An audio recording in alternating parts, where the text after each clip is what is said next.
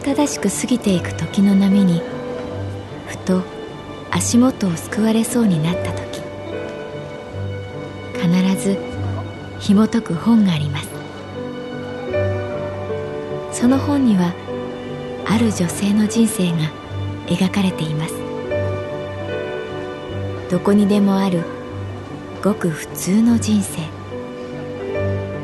でも本の中の彼女に出会うと、心の湖に波紋が幾重にも広がるように、ゆっくりと優しい言葉が満ちていきます。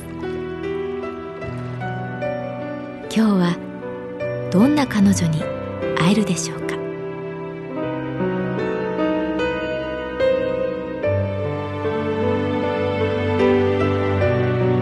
サウンドライブラリー、世界に一つだけの本。朗読は私木村多江がお送りいたします。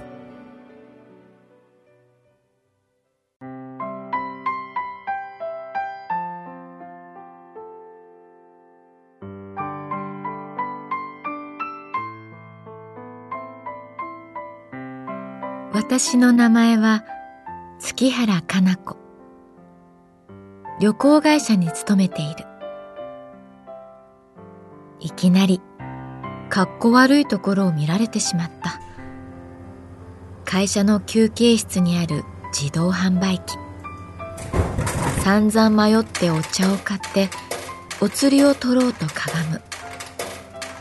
じゃらじゃらと落ちてくるじゅうえん玉。ごじゅうえん玉が混じっていない。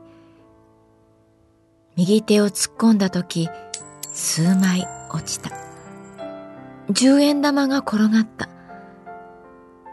いくつかは収容できたものの、いちまいだけ自販機の下に入ってしまった。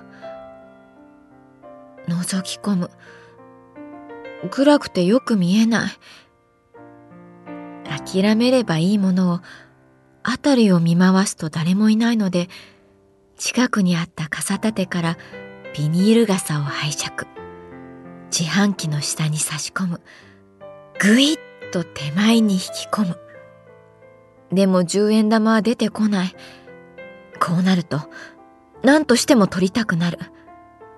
本格的に体を折り曲げて気合を入れる。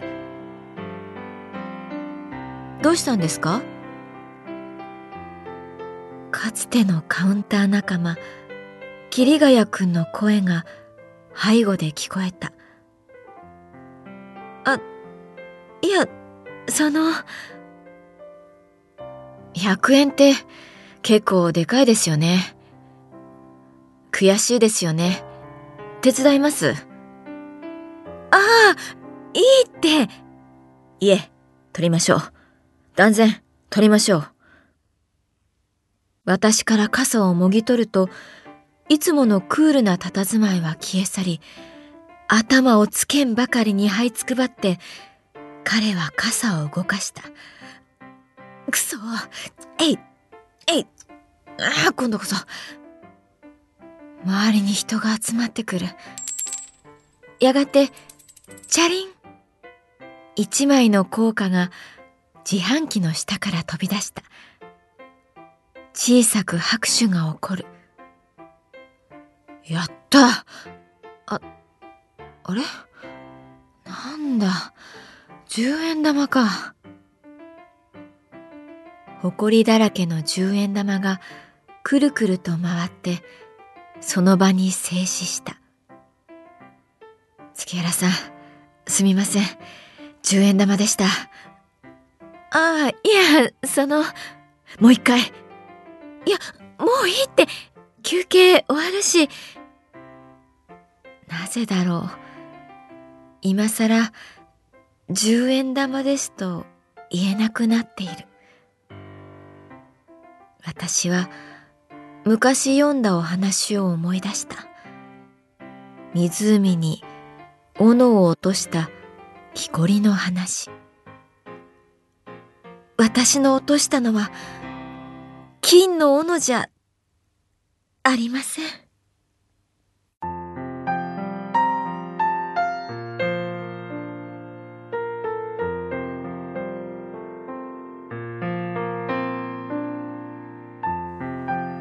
十円玉と聞いて思い出すのは赤い公衆電話。それは大学にねん生の旅行研究会の合宿でのこと。東京ではまだ夏の日差しが健在だったくがつの初旬、八ヶ岳の合宿所の周りには秋のひんやりした空気が漂っていた。うっそうと茂る森の中の木造平屋の建物は昔小学校の校舎だったらしい。鳥の鳴き声が反響する。濃厚で湿った緑の香り。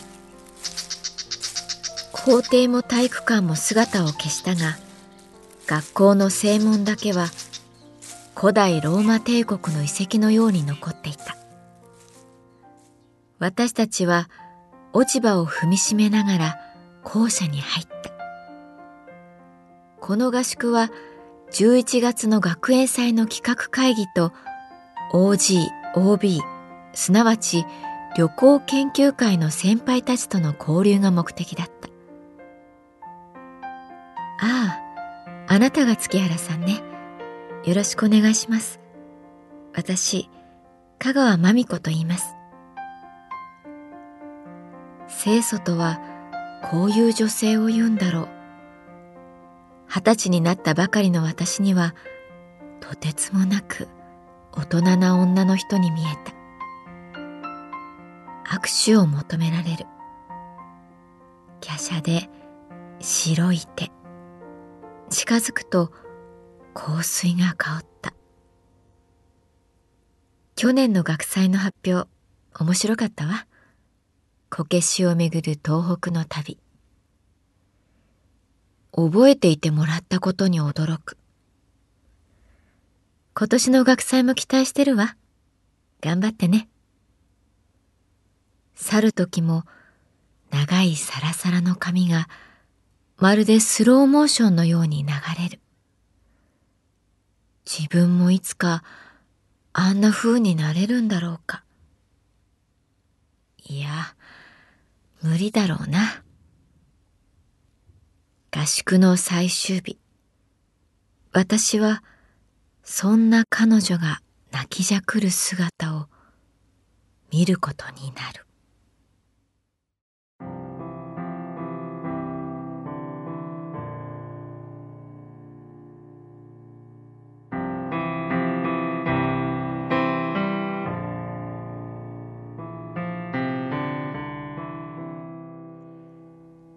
旅行研究会の合宿。最終日は班に分かれて余興をするのが習わしだった。私はおよそ芸など持ち合わせがなく、人前で面白いことなどできない。不器用さは父親譲りで、父も宴会が苦手だったようだ。父さんはな、困った時は土壌すくいをしている。いつかそんな風に胸を張って言ったのを覚えていた。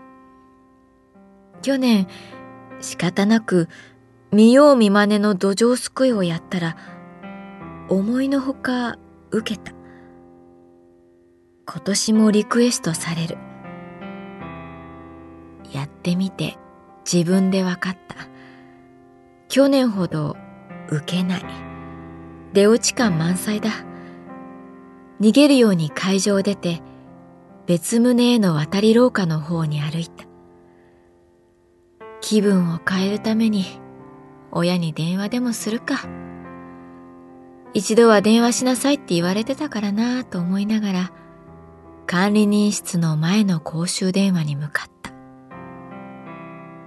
教室の角を曲がると、女性が低く話す声が、暗い校舎に響いていた。赤い電話の前には香川真美子先輩。椅子に腰掛けて泣きながら話している。だから私にはわかんないって言ってるでしょ。酔ってるみたいだった。電話の上の十円玉をどんどん入れていく。それがカシャンカシャンと落ちていく。私はなぜかその場から立ち去ることができなかった。十円玉が最後の一枚になったとき、彼女がさっと振り向いた。濡れた方に髪がくっついている。香川さんは私に右手を出した。え？最初は握手？かと思った。でもそれは十円玉を渡してということだった。私は慌てて財布から十円玉をかき集めて渡す。彼女は小さくうなずく。だから嫌なの。別れたくないの。私は。カシャンカシャン。一体どこにかけているんだろう。十円玉しか入らない公衆電話は非常にカウントし続けた。今度は彼女が自分の財布から千円札を渡した。十円玉に両替してこいということだと判断して、私は走った。メロスのように渡り廊下を走った。宴会にいた同級生に十円玉を出してもらう。事情は後で話すから。慌てて戻る。戻った先に、香川さんはいなかった。少し汚れた赤い公衆電話だけが冷たく私を出迎えた。翌朝、千円札を返そうと香川先輩の姿を探したけれど、見つからなかった。カシャン。ふと遠くで十円玉の落ちる音が聞こえた。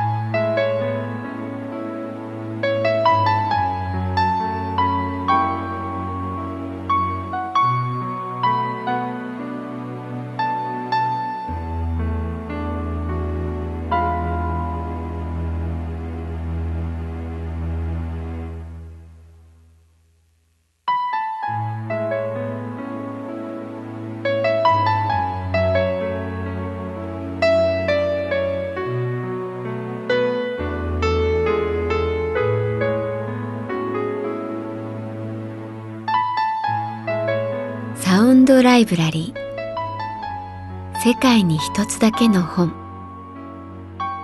作、北坂雅人。演出、広島聡。朗読は私木村多江でお送りいたしました。